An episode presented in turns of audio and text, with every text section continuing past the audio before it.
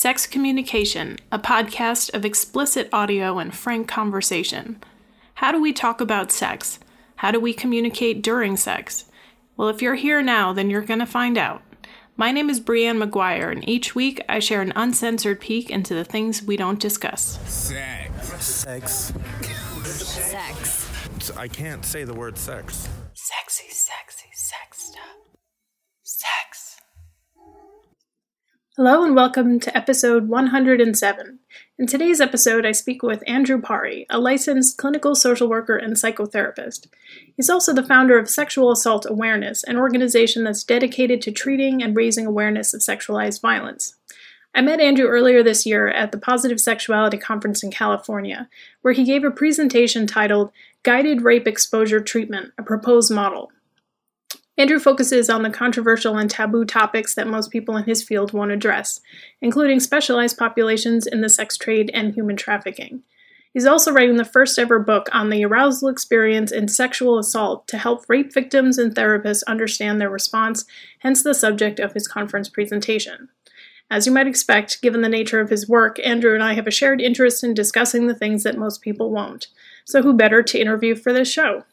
We talk in depth about his professional work, but of course, we also get into the intimate nitty gritty of his personal sexuality, as is customary on this show. So let's get into it. Here we go. So, why don't you um, just kind of tell me a little bit about yourself before we get started?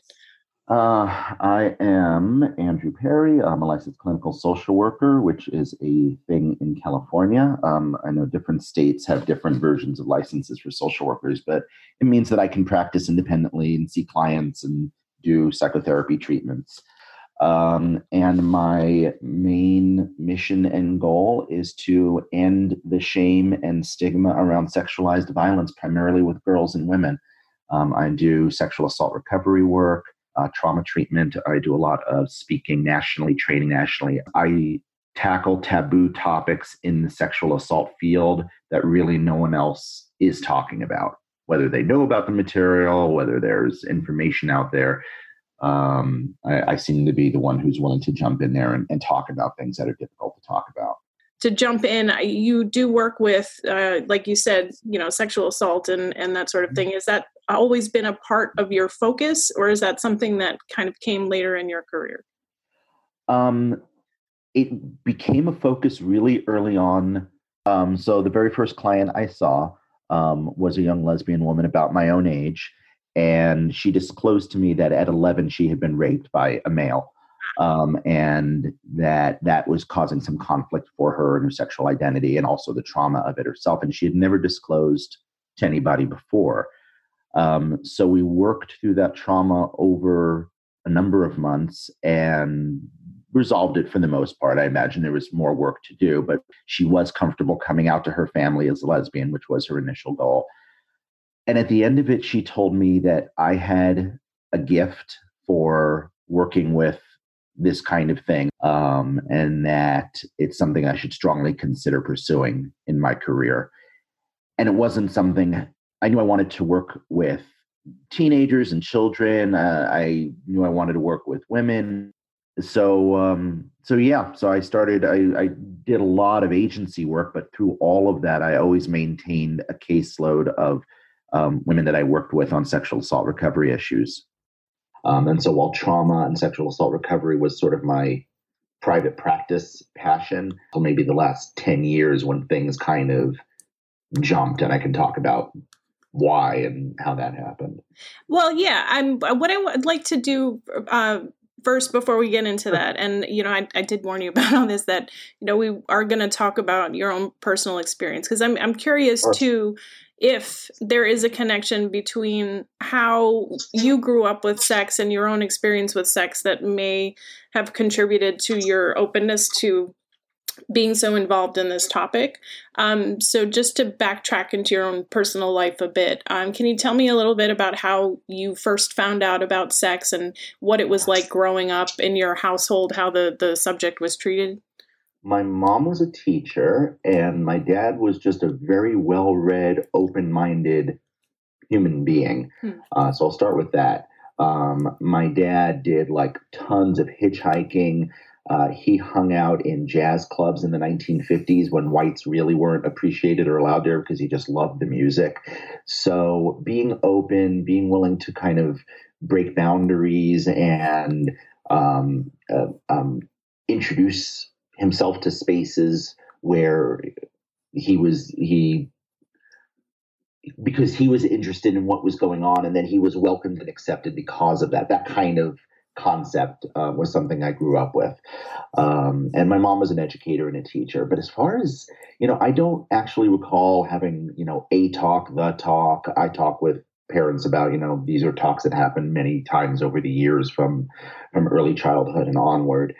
Um, what I do remember is having a very clear memory of being interested in girls from the time I was in kindergarten in terms of my own sexual identity. Mm. Uh, um, I remember chasing girls around on the playground and flirting and, you know, at, at the level that a six, seven year old can and that kind of thing. Um, having um, sort of first innocent girlfriends in fifth grade and that kind of stuff. Um, but as far as knowledge of sexual matters, um, I think I kind of had a typical boy's experience of discovering my dad's uh, cache of Playboys mm. in the garage when I was probably seven or eight. I don't know. Um, and I, I was also hyperactive. I was, I had ADHD as a kid, so I was impulsive and all over the place. And my parents had tons of stories about that. Um, but I immediately took um, most of the centerfolds out and plastered them all around the walls of my bedroom because I thought it was funny to do that. Um, probably not without, I mean, oh, pretty naked ladies, but not really having a strong sexual connection. Just this looks pretty, and and I thought it would be funny to do that. Um, Did your parents I, share that that sentiment though? You know, it's funny because I, I remember certainly getting, you know, in trouble or punished for various things, usually putting myself at risk, like, you know, running across the street without looking. But I don't remember them really flipping out over that. What I remember is my mom and dad talking about it, and my mom saying, I don't know if that's a good idea. And my dad saying, like, he's expressing himself. And then some, I seem to remember like a private talk and then taking them down, but it never felt like, I was in trouble hmm. or there was, you know, something horrible about it, that it was okay for me to, you know, see these pictures. It was okay for me to, you know, have these feelings and thoughts and questions. So, you know, if anything, I grew up knowing it was okay to talk about. But, um, but I also remember shame and embarrassment. Um, I remember one time masturbating as a kid in the bathroom and I didn't lock the door and my dad accidentally walked in and quickly left and then tried to have a conversation with me afterwards and i might have been i don't know 13 14 somewhere in there um, and just being horrified that my dad was having this conversation with me and he was like you know it's completely normal and you you know i don't want you to feel embarrassed and i was just like uh-huh uh-huh okay yep nope i'm good yep thanks thanks dad okay high five we're done just I wanted that conversation over with as quickly as possible. So clearly there was some sense of, you know, shame about that, that, you know, it was okay to do, but I didn't want anyone to know about it kind of thing. Yeah. So when you how old were you when you started having sex? Oh gosh. Uh, I was 18. I was in high school and I was seduced by uh, a girl who was two years younger than me. So technically, and she also was dating one of my bullies, um, which made it all the sweeter.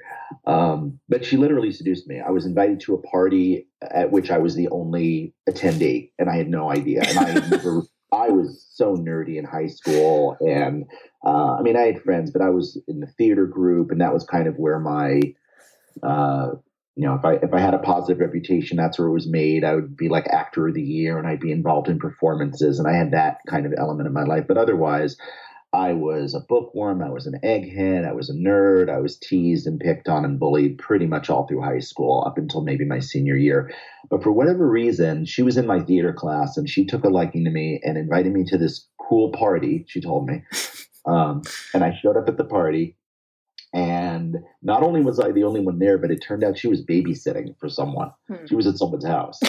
um, This is a very sexy party. yeah, yeah. So she would like we'd be making out, and then she'd have to go like put the kid to bed, uh, and then.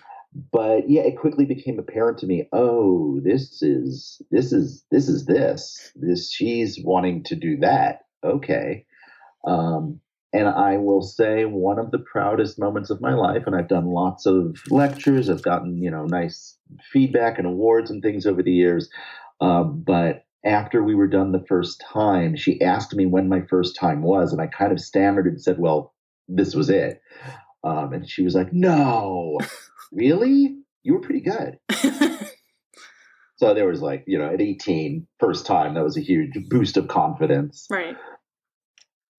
So, was sex something once you started having it?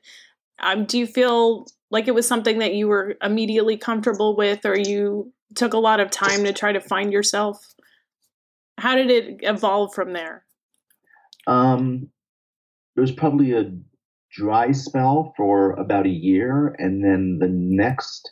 Ex- I mean, I didn't. I had a girlfriend in high school, um, and we did some things, a lot of heavy petting, making out kinds of things, um, a little bit of oral, but not penetrative. Um, so that was really my, I think, my only high school experience that I recall. And then I would jump ahead to I was working at a mall at a like a candy store. Um, and this older woman, she was 21, um, came in, and for whatever reason, she took a liking to me, and she uh, wanted to hang out with me after I got off work. Took me back to her apartment, and we ended up having sex all night. Um, and that was my second experience.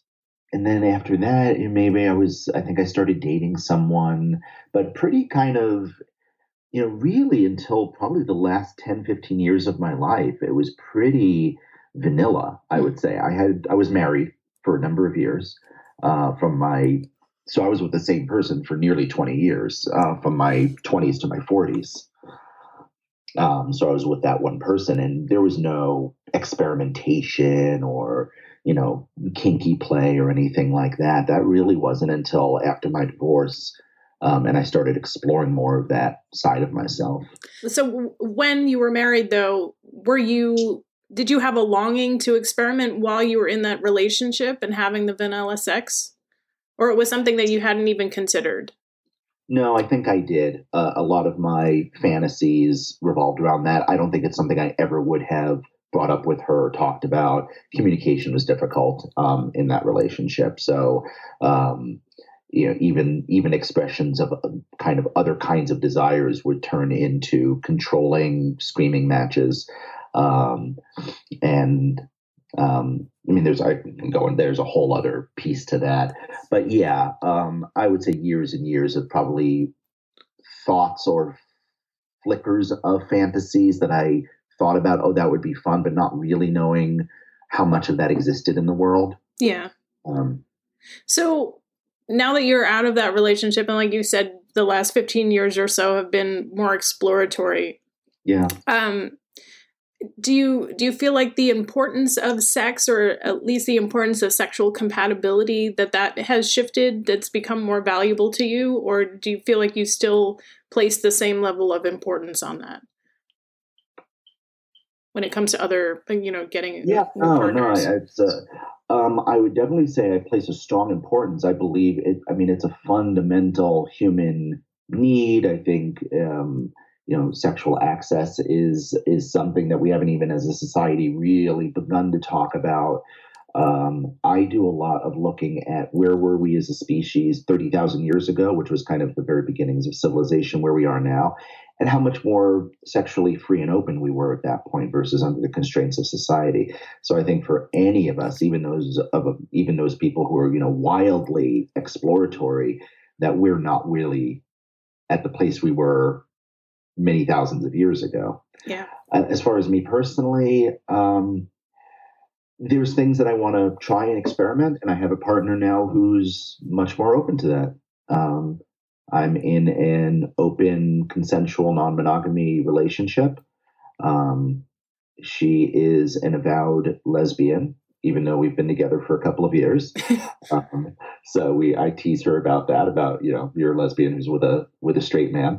Um, she finds that very funny. Um, she had um, a female partner of many years. Uh, they're no longer together, um, but that is still an interest of hers, um, and which I'm very open to. And so we we do a lot of. Uh, she really introduced me to a lot of the arenas that I was interested in, um, play parties and you know what what consensual non-monogamy means in practice and reality and how that works.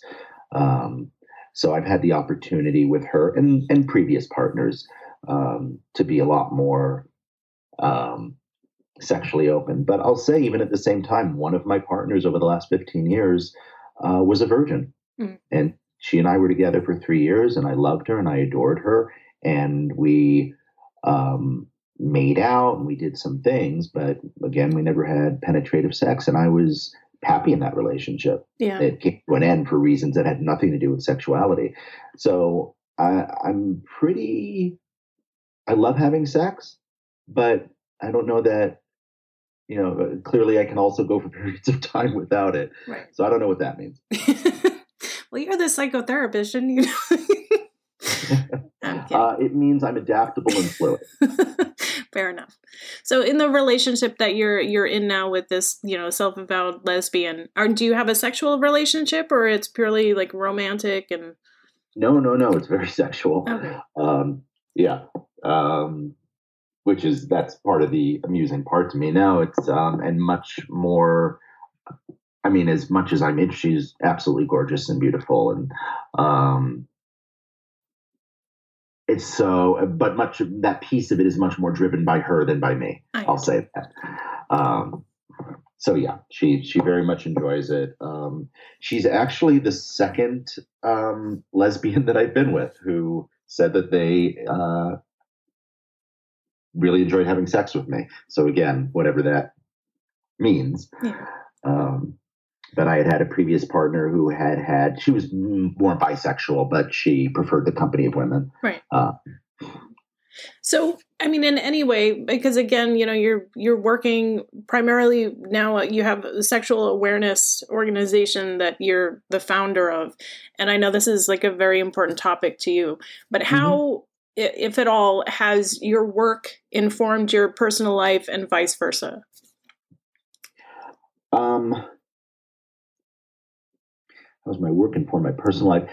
You know, I've always been very close to women, and maybe that's the the the piece that I need to weave in here. That most of my closest friends, going back to high school, middle school, were women. Um, I always enjoyed a relationship where women felt comfortable talking to me, opening up to me, talking about things. I had you know friends in high school who would disclose you know issues either with their boyfriends or their own sexual issues or their own just you know hurts and complaints of life. Um, so even in high school i thought um, psychotherapy was a potential path for me at that point. I wanted to be an actor. I wanted to be a stand-up comedian. I wanted to be david letterman. Um, and so I pursued that path for several years after high school, acting and performing and doing stand up comedy around Los Angeles and things like that, and uh, improv comedy. Um, but um, I, I, think kind of the eye opening experience was I was, I think I was 15, and there was a documentary on uh, teen prostitution. That's what it was called back then. Now we call it commercial sexual exploitation of children. Um, or CSEC. And I saw this documentary about some organization in Los Angeles that was rescuing girls off the street, and it kind of blew my mind at 15 because uh, I was in you know lower middle class, white, protected two parent world. And what struck me was, oh my God, these are girls my friend's age. Hmm. These are like people who are close to me and who I care about. And something about that just struck me um, about how horrific that was. And I think that shaped my consciousness in terms of, you know, kind of those later experiences with that first client that I had and, and the direction that I wanted to go. And so when I became a psychotherapist, I think that was a direction that kind of naturally drew me. You know, as you've worked more in this field and, you know, obviously your experiences are changing in your personal life, do you have you expanded um, maybe the outreach to patients that are you know also exploring what non-monogamy looks like and you know just kind of maybe atypical sexual experiences has that been something that's also happened in this path that you've taken you know, it's interesting. You know, we, we say sometimes we learn more from our clients uh, than they learn from us. I was aware of and talking about those concepts for years before I really was directly involved in them myself. So, and and again, for you know whatever reason, whether it's my personality or my style, uh, clients seem to open up to me at a deeper level than I than they've told me they've been able to with other therapists. Um, and because so much of the work that I do revolves around sexualized violence and sex and early sexual experiences and painful sexual experiences, the topics other topics around sex naturally come up about you know wanting to be with a partner but being afraid um, or wanting to expand sexually and not knowing how. And so i've had a lot of those conversations with clients. Um, but i would say probably in the last mm, few years that piece of it has expanded more because i put myself out as a kink aware therapist as a therapist who's you know open to those conversations and to talk about polyamory consensual non monogamy um, but it was naturally coming up in the office before that just in the context of the work that i was doing. And do you do you think that your own interest in non monogamy i mean as somebody that's in a, a an open relationship is it something that you're doing because this feels more natural than monogamy to you? Or is this something that you know just happens to be the circumstances that you're in right now and is maybe not necessarily the type of relationship that you require? I love that question so much because i think it goes to the heart of human sexuality that we're afraid to talk about. And and you know so much of what i talk about is how do we break taboos how do we look at who are we as sexual beings fully um, and exploring that. And I do think that society, not, and I'm not talking U.S. society, I'm talking around the world, um, whether it's from a religious authoritarianism or um, you know constrictions that have arisen because of people living in close proximity to each other. Uh, patriarchy definitely is a huge issue. Um, I think we are constrained from being the sexual beings that we are. We have so much information showing that um, we are biologically wired to have multiple sexual partners. We're biologically wired um, to be in multiple relationships. As we are born, babies thrive when they have multiple caregivers. That mm-hmm. whole concept, I think, uh, repopularized by Hillary Clinton of it takes a village to raise a child, isn't just this sort of, you know, uh, phrase it stems from a very real concept that thousands of years ago, we didn't care about paternity. We didn't care which woman was pregnant from who. All the children belonged to all the village, and everyone had a hand in raising them. Um, the whole concept of paternity and the importance of that is really what created this male ownership of women kind of, you know, that ridiculous notion. And I think the more we can move away from that, the more we're going to return to our more sexually free roots and identity. Mm-hmm. Uh, and I'm as much a victim of that as anyone else. You know, why in my 40s am I finally feeling okay starting to explore that? Well, because I live in the same society everyone else does, and I wasn't moving in circles that made that okay. Mm. Now, I, now I am. So, um, so it's you know easier to explore that. And so, do you think if the relationship circumstances you're in now were to end or shift, and you know you're looking for new partners, you know you're it's that's what you're looking for. You you would want to be with a new partner that shares that willingness and that openness. Or you know, if you met somebody that's like strictly monogamous, would you even consider being with them? Yeah, it's a great question, and it's not one I've had to consider recently. But I I think it depends on my fulfillment with them. Mm. Um, do I believe that you know all people can fulfill one person can fill, fulfill all desires? No, that's why we have friendships and activities and hobbies and things. But I also think it's possible. I do think it's possible for two people to be so well matched that they don't want to go outside the relationship. So I wouldn't rule that out. But standing where I am right now, I would go looking for someone else, probably in the community, who's open to a consensually non monogamous relationship. Yeah. I want to explore the the kink side a little bit. So you definitely mentioned, you know, that you've presented yourself as being kink aware and, and open to that topic in your practice and you know that you've been exploring it more recently in your life. So i guess i just in in having this conversation so far i, I do have i suspect something but i just curious like do you identify as a dominant or a submissive or that's not the area of kink that you you work into? Um dominant. Okay that that actually that's contradictory to what I was expecting. I was expecting because you know your early experiences were very like female driven that that would you know kind of inform you know some sort of arousal in you. Yeah, no, I mean I, I get that. Um, I mean, you're not looking at me, but um, throughout my life, um, especially when I was younger, I was tagged as gay. I was made fun of for presenting that way. I'm extremely straight. Um, and so it was always early on, it was hurtful, like in middle school, high school. And then as I got older, it just became amusing to me because I had the musical theater background and I was in top of the arts. And so I ran into a lot of women who I found out were very attracted to me, but they thought I was gay. Mm-hmm. Um, and in fact, my current partner, when we first met, she you know, thought that as well. And it wasn't until I came on to her that she went, "Oh, okay, oh, well, I like you." So, um, so I've encountered a lot of that. Um, so you know, whether that's worked, I, I, used to be upset that I wasn't taller and you know more muscular, but I think overall it's worked in my favor. Um, but in terms of my identity, very much heterosexual, very much um, uh, more dominant in in that sense. Uh, in in the bedroom, I mean, in terms of my egalitarian views of you know women in power and that kind of thing uh, around the world, very open in that sense. But I think those pieces play into each other. Right. Do you feel like the inclination to dominate though is is compensating for these experiences? Hmm. Um, thinking, thinking.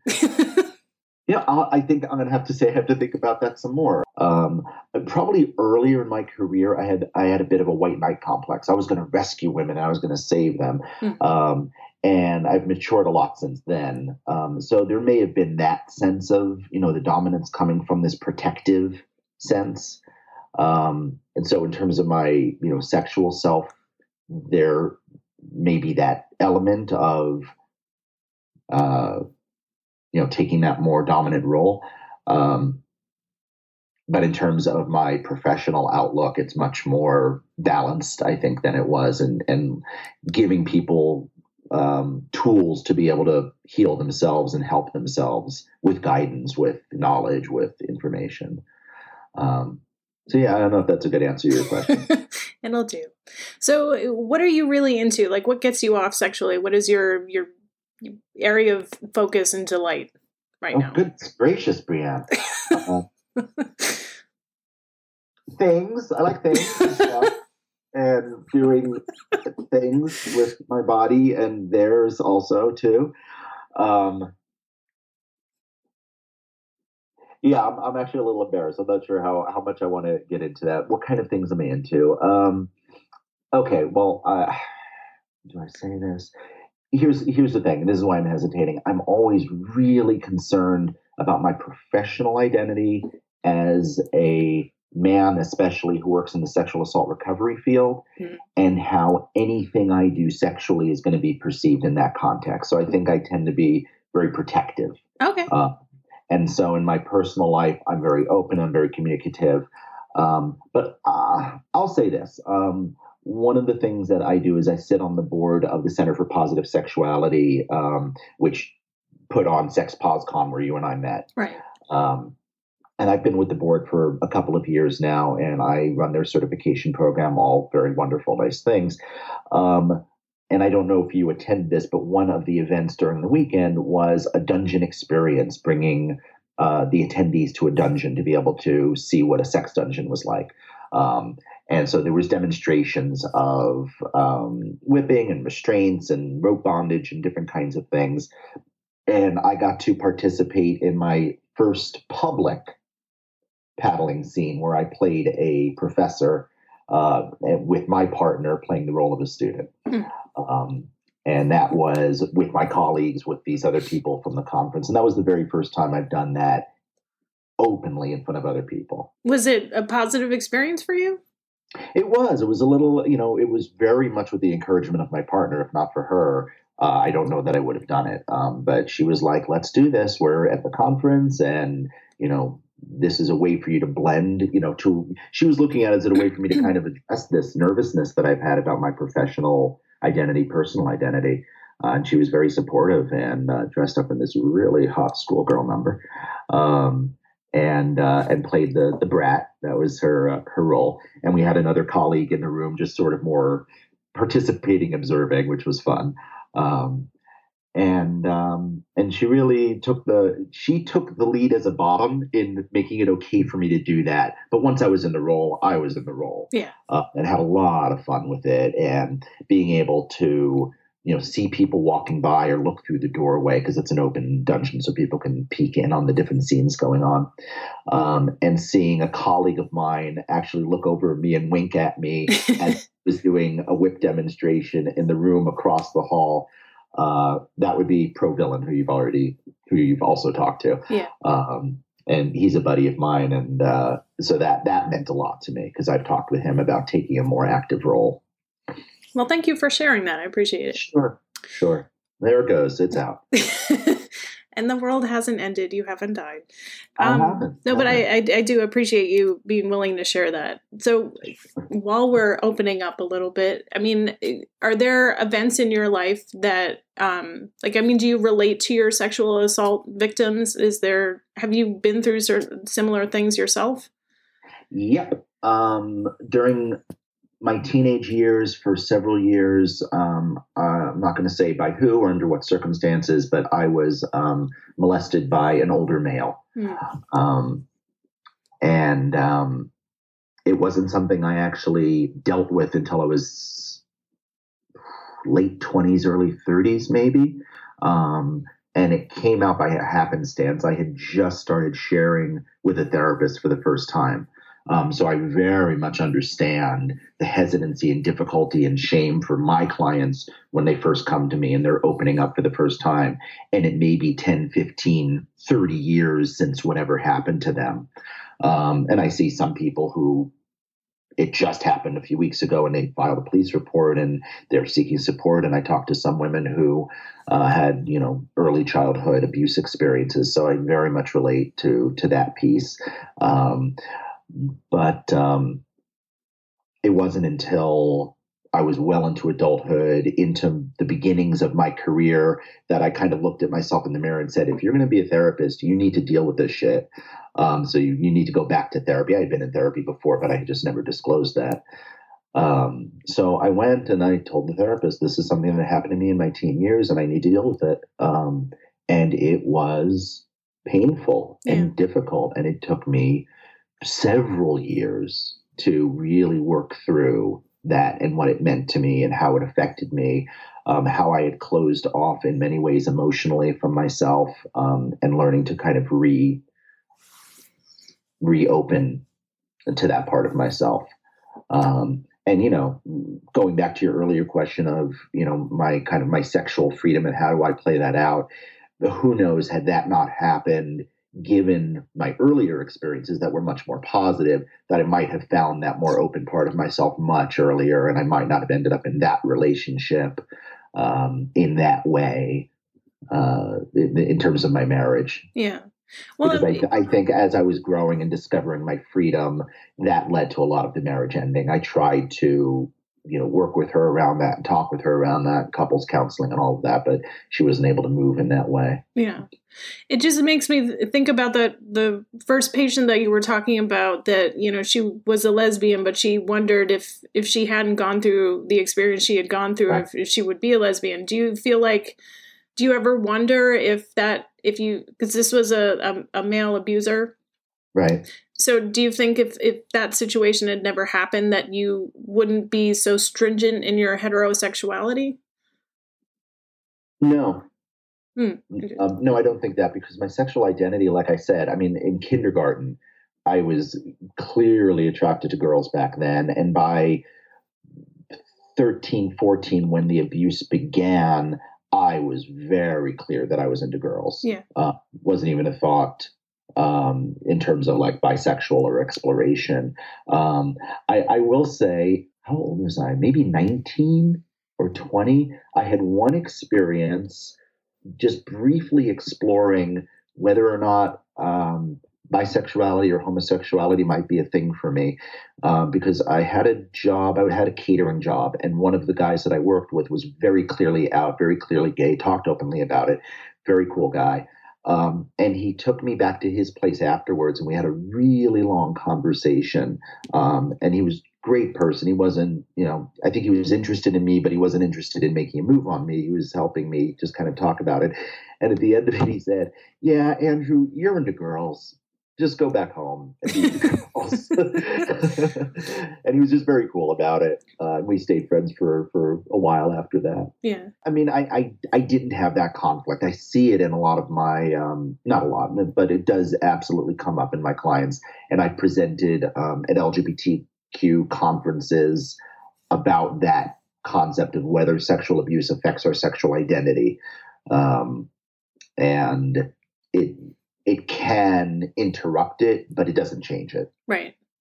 Well, do you, wait, as far as sexual identity is concerned, do you think of it though in such rigid terms? I mean, because it's kind of funny too that you know your partner is so adamant about identifying as a lesbian while she's having a sexual relationship Right. with a man, and it kind of makes.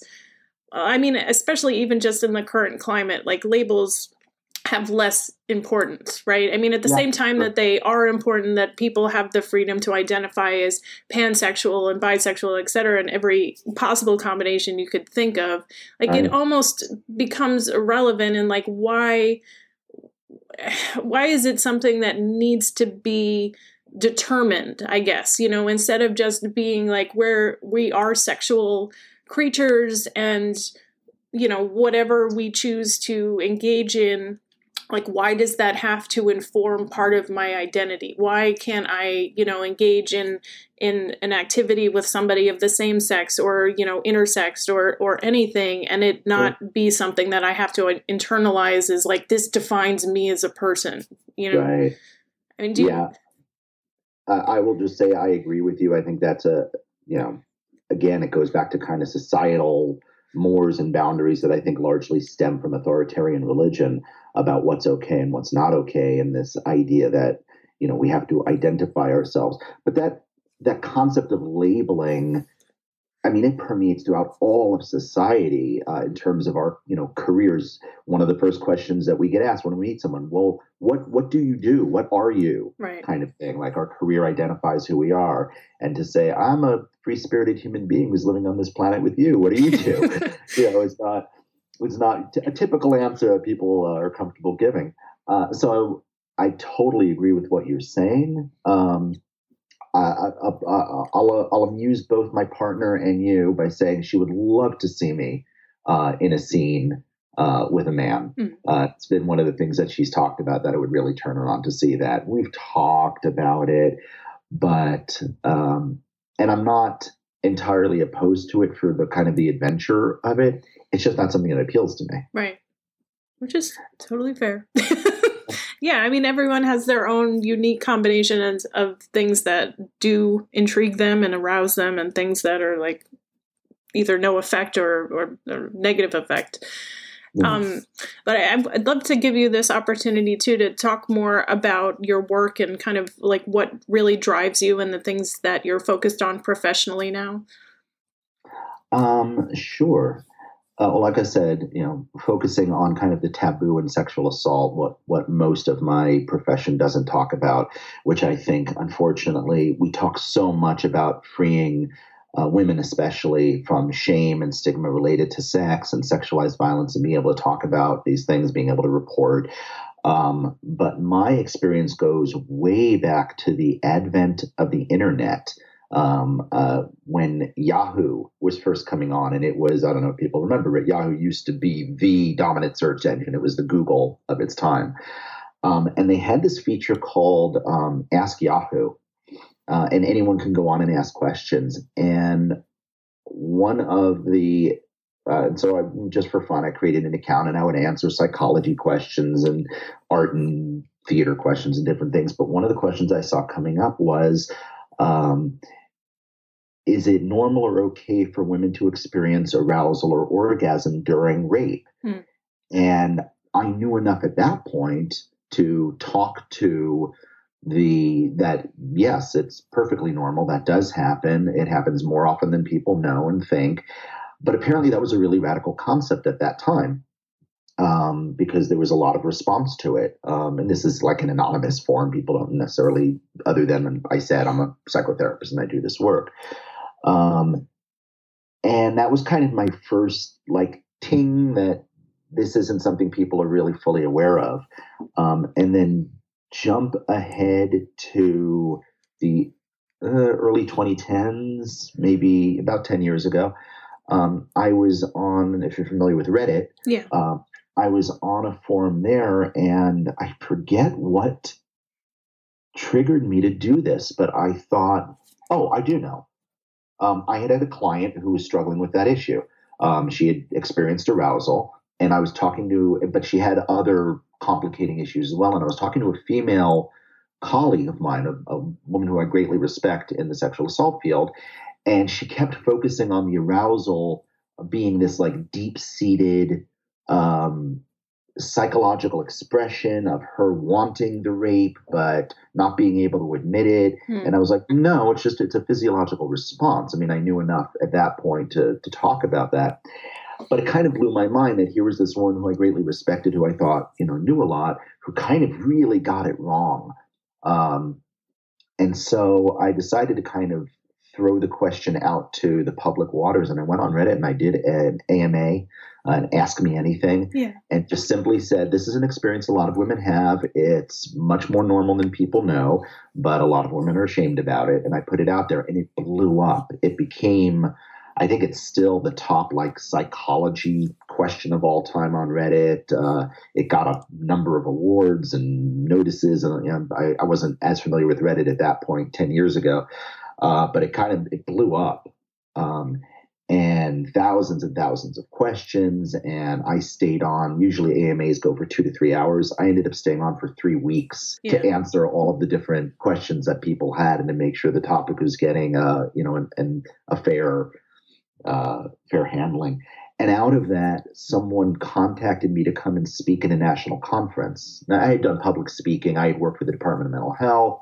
I had run uh, the emergency and crisis program for LA County for a number of years. I managed like high level situations at LAX with mentally disturbed people on airplanes and uh, celebrity interventions, all kinds of things. So I was used to public speaking and public interaction, but this was the first conference talking about this topic.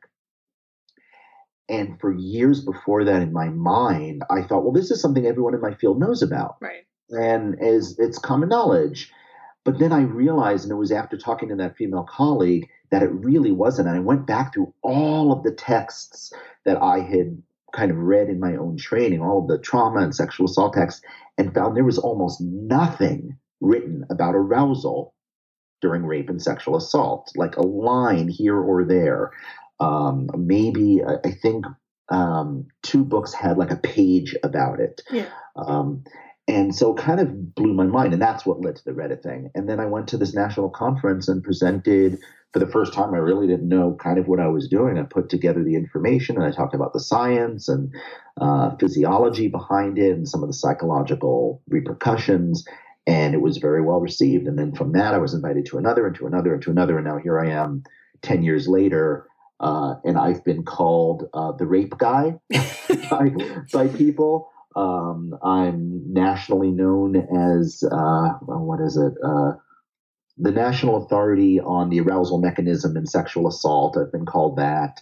Uh, so I've been invited to all of these forensic conferences, feminist conferences, trauma psychology conferences to talk about this stuff.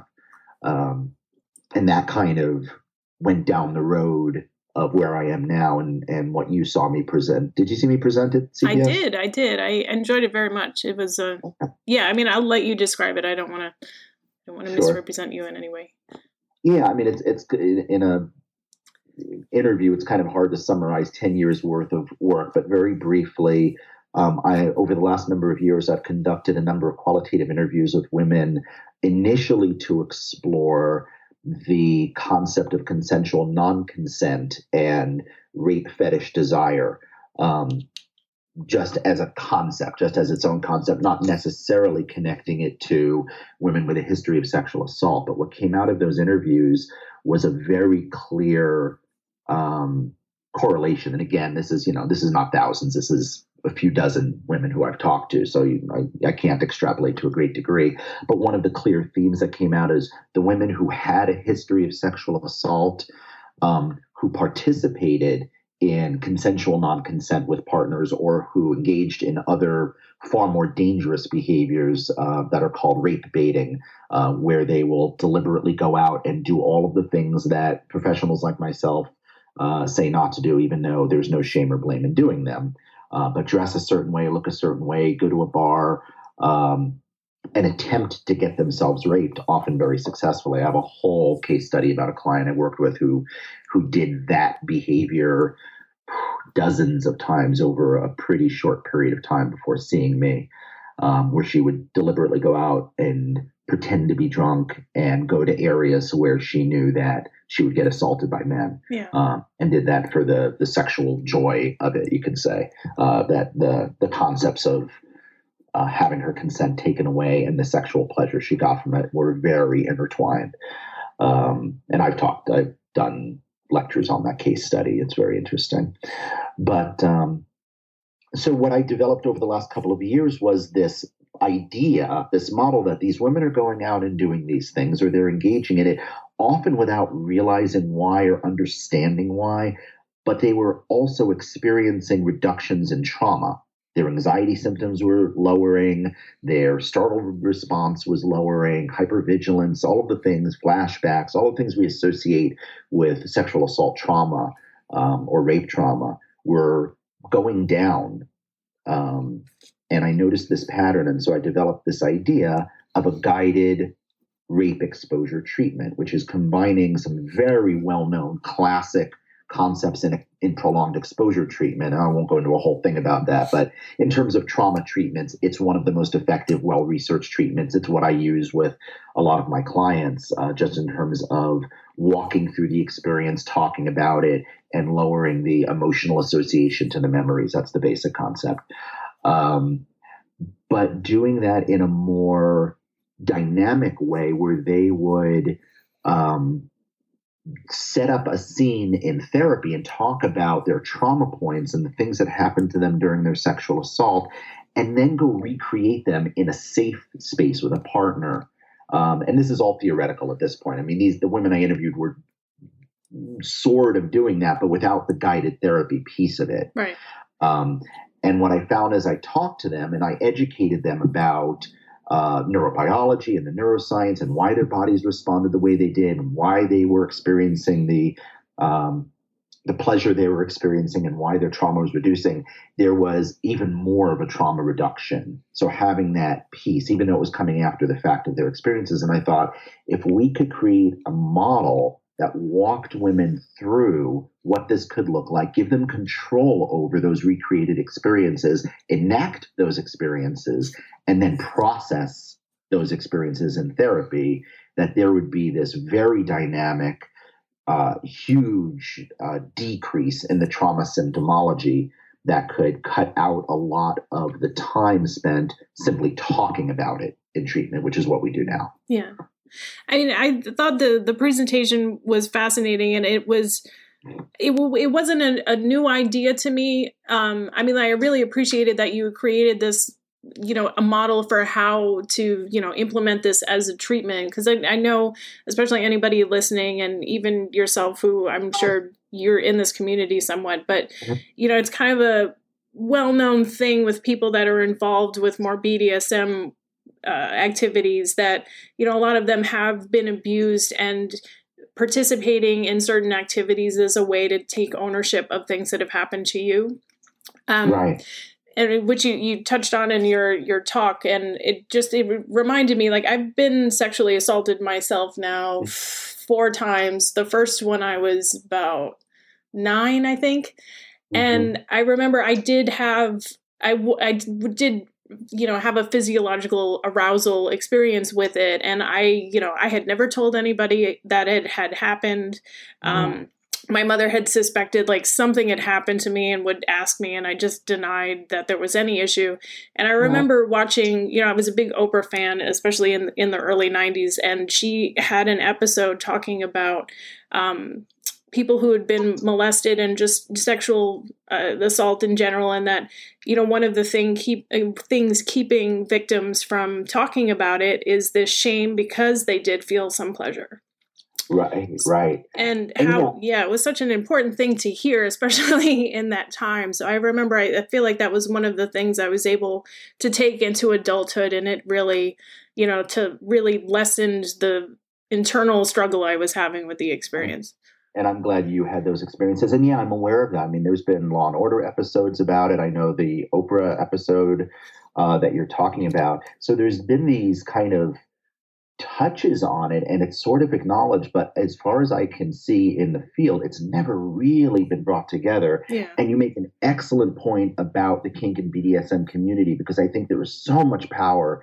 and so much knowledge around issues of consent, around issues of bodily autonomy, around issues of owning um, uh, negative experiences and converting them into positive ones. That in the psych field, we are barely scraping the surface. yeah And as you heard me say in my talk, you know, one of my struggles in the last few years has been bridging these worlds, that I kind of have a foot in both of these worlds. And I really see the importance of bringing, I'll just say as a broad term, kink psychology into the broader realm. Hmm. But I've talked to many leaders in the in the more kind of formal sexual assault community. And even when they have an awareness of it, the response is, yeah, good luck getting any real research done or or doing anything because you're you're gonna it looks prurient and you're gonna make it look like women are into being raped or women are getting off on it even with the arousal stuff which you know we now have a i won't say a good body of research a beginning body of research. Um, there was a review back in 2004 that simply acknowledged for the first time i think in writing that women experience arousal during sexual assault. I guided a, uh phd student through her dissertation and it's the first ever study directly with victims of sexual assault acknowledging their arousal. Um, and it's about to the percentages that i had predicted and that i see in my offices which was i think in the realm of 30 to 40 percent. Yeah of sexual assault victims. It's fascinating that it is like you said that it's not I, I just it blows my mind. It, because I mean also you know I was not only a victim of sexual abuse but physical abuse and it wasn't until a few years ago that I realized my interest in being um like physically dominated and and impact play and things of that nature choking or whatever were kind of my re you know re-experiencing in, in in an ownership type of way where i'm controlling the situation you know of experiences that i had as an adult because i i had a domestic partner that attacked me and Mm. you know it was i hadn't i hadn't connected the things and then it was like the more active i became in the community and more open i was about having these conversations you know i would hear a lot of people talking about the same thing so it's not I- don't think it's mm. just sexual abuse, but like physical abuse translates into sexual interests as well. And it just, I'm just so surprised that there isn't more focus on this. there is a disconnect between the world of the psychology of sex, of sexual assault, sexualized violence, and the kink world, where there is a depth of no, how do I say it? A breadth of knowledge without a depth of knowledge, because I've communicated with a lot of people in the kink world, and yes, they understand that if I do this, this happens and it makes me feel differently, but without any real understanding of why that is. Right. So I think there's this blending that needs to happen. Um, and that's why I get, um, and, and I'm going to probably put my foot in my mouth a little bit in terms of the kink world, but it's why I get very nervous around so called sex coaches and sex educators who say they do trauma work Mhm. without having the education and the background uh, in that work be, simply because they've been in the community. Yeah. Um, and they'll say, "Oh, I, you know, I know all these things," and I see them doing so much damage. And I see the women who come into my office who, you know, worked with someone who said they knew about trauma, but ended up re-traumatizing them. So I do believe that there this blending needs to happen and it's why i appreciate organizations like the center for positive sexuality and um, and csf and tashra and CARAS these are all organizations that are psychotherapy and psychology related less cps more tashra and CARAS but are dedicated to um, doing more and better sex research and bringing in the knowledge of the BDSM world and saying we need to research this. We need to understand why the human body can experience pain as pleasure and pe- pleasure as pain and how we can convert those and how we can take more control over ourselves in those experiences. I think there's a wealth of knowledge yet to be learned there, but I think mainstream society is simply afraid of it because mainstream society is afraid of sex. Right. Yeah, it's just so funny because it, it's almost like a, a given. I feel in the BDSM community, and it's like Right. Right. No, absolutely. And that's, you know, I, I talk about some of these concepts at, uh, you know, a high level psychology conference. And these are people, you know, who are writing the books and the research. And they'll sit there at one of my lectures and go, oh, oh, this, oh, so in, it's so fast. You know, I kind of heard about this before, but I never really knew about, oh, this. And then I talk to people in the kink community. And they're like, yeah, uh-huh. what, yeah. what is that? Is that an issue? Is that a thing? like, yeah, it's very, very much so.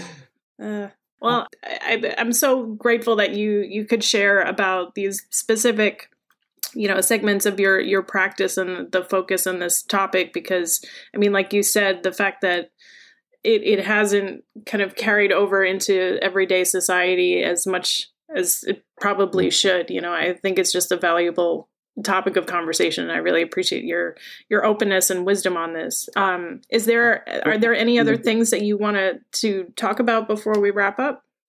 Yeah, just that the, the result of that disconnect ends up creating so much harm and shame for the victims of sexualized violence because they aren't exposed to those ideas um, and we aren't doing our job in the sexual assault recovery field and the psychology field to really address those.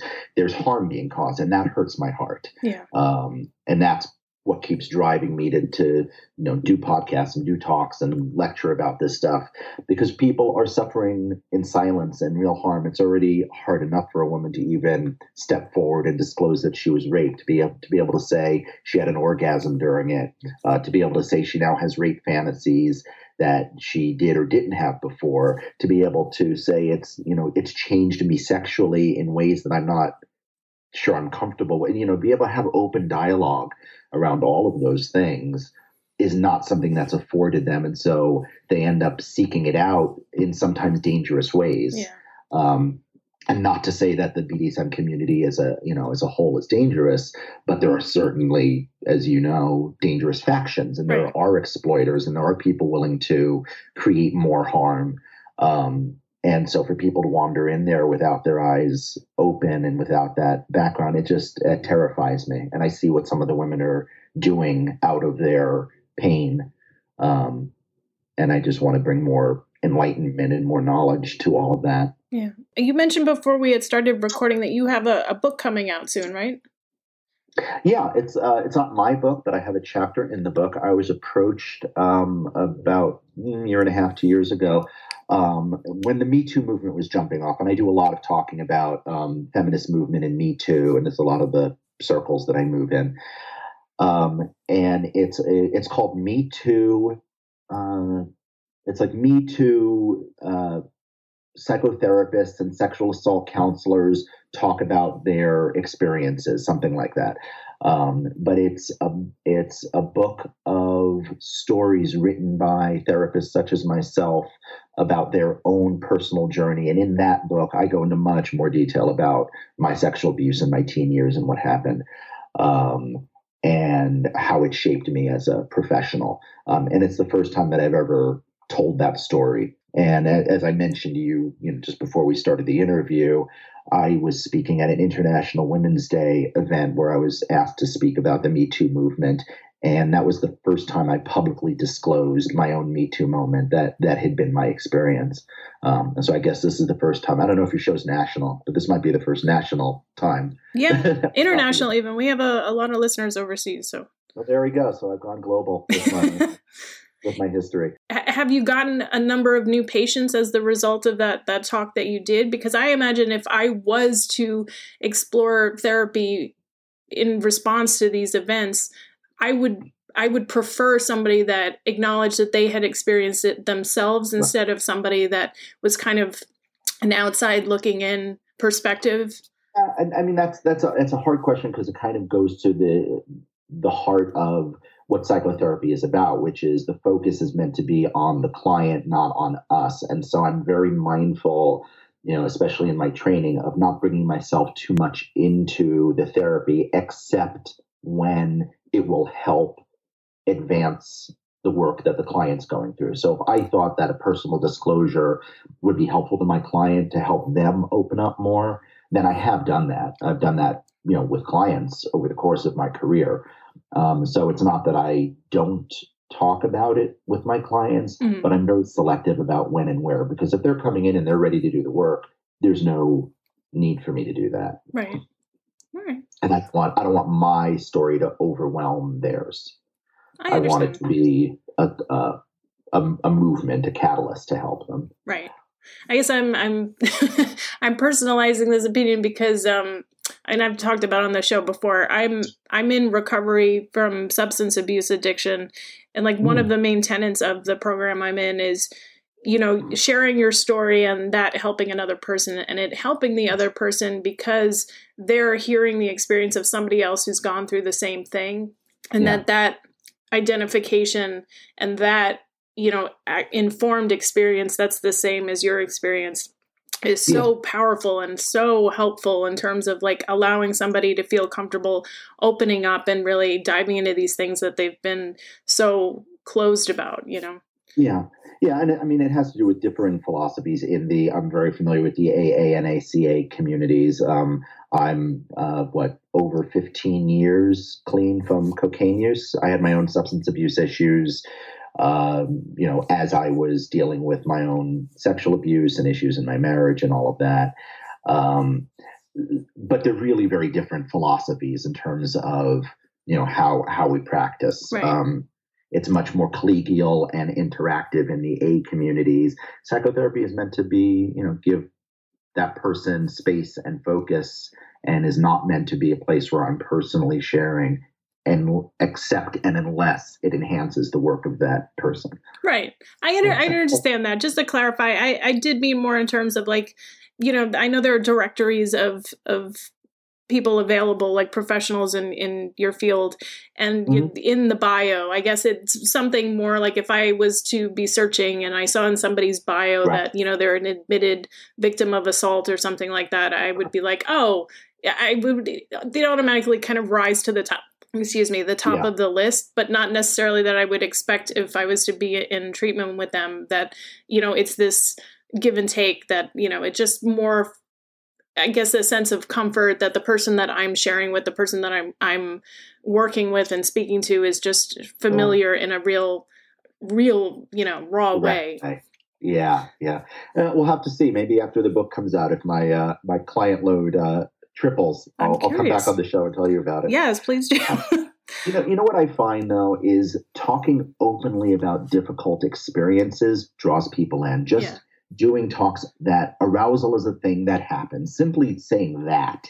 I think has brought more people to me because I will invariably, after a conference or a lecture, uh, whether it's in person or email or a phone call a week or two later, uh, I have women who will approach me and say, "Hey, I saw your lecture, and that was my experience. Can I talk to you about it?" Yeah. Um, so I have those experiences a lot, and that's just talking openly about, "Hey, this is a thing that happens, and it's okay to talk about." And more than anything, I think that's what psychotherapy is. It's saying these these are experiences we have as human beings, and they're okay to talk about. Yeah and and here's a safe place for you to do that if you don't have one anywhere else. Well thank you so much andrew. I'm going to put your your bio and a link to um, your sexual assault awareness site. You've created a great resource and you're a great person to talk about these things. So i just appreciate your time. Thanks brianne i appreciate the opportunity. Great. Okay. I'll talk to you later. Thank you. Take care. You too. Bye Okay, as promised in the episode notes for today's show, I will be linking to Andrew's website, Sexual Assault Awareness. Uh, it's a great resource if you are a victim of sexual assault or sexualized violence, or if you just want more information on this topic, or to find a way to reach out to Andrew. Uh, they do offer virtual appointments. I will also be linking to the Center for Positive Sexuality. They are the group that hosted the conference at which I met Andrew. Uh, he also serves on their board, and they're another great resource for information as well as links to um, licensed counselors and therapists and educators in the field of sexuality. So, two great sources to check out. And just a reminder uh, our web address has changed. Till the end of the month, we are still available on Graphic Paint, but we have our own new website, sexcompod.com. If you have any questions about the show or you know questions about the website or graphic paint etc uh, feel free to reach out at sexcompod at gmail.com and otherwise i will talk to you next week. Take care. Thanks for listening to this episode of sex communication. Please subscribe and leave a review wherever you get your podcast and if you'd like more information about the show, visit us online at sexcompod.com. That's S E X C O M P O D.com. If you'd like to be a part of the show, please email me at sexcompod at gmail.com. I am always looking for new sex audio and people to interview. It could be you.